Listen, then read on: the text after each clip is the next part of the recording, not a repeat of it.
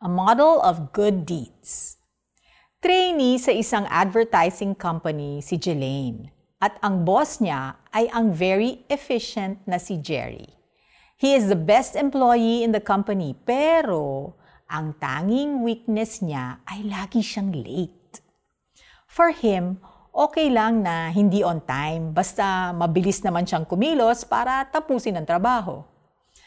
Because Jerry is their top employee, sila ni Jelaine ang napiling humarap sa kanilang biggest client para i-pitch ang bagong idea.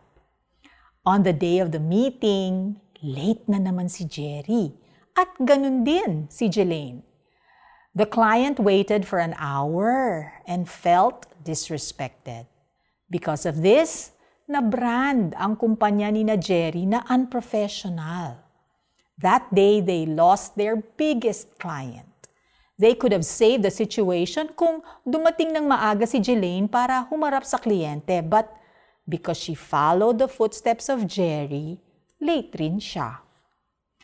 Gaya sa kwento ni Jerry kung paanong reflection ng kumpanya ang ginagawa ng mga empleyado, ganun din sumasalamin kay Jesus ang mga ginagawa natin because we are His followers.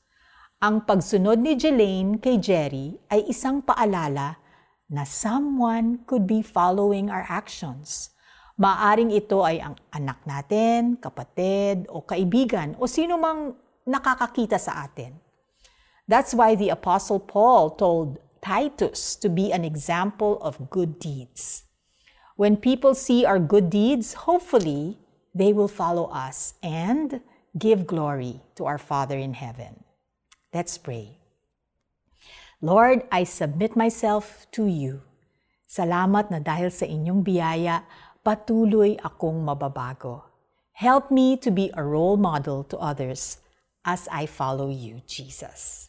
Amen. How do we apply this? Ni-reveal ba sa inyo ni God kung anong mga bagay ang dapat mong i-improve? Sa lahat ng paraan, maging halimbawa ka ng mabuting ugali at maging tapat ka at kagalang-galang sa iyong pagtuturo. Titus 2, verse 7.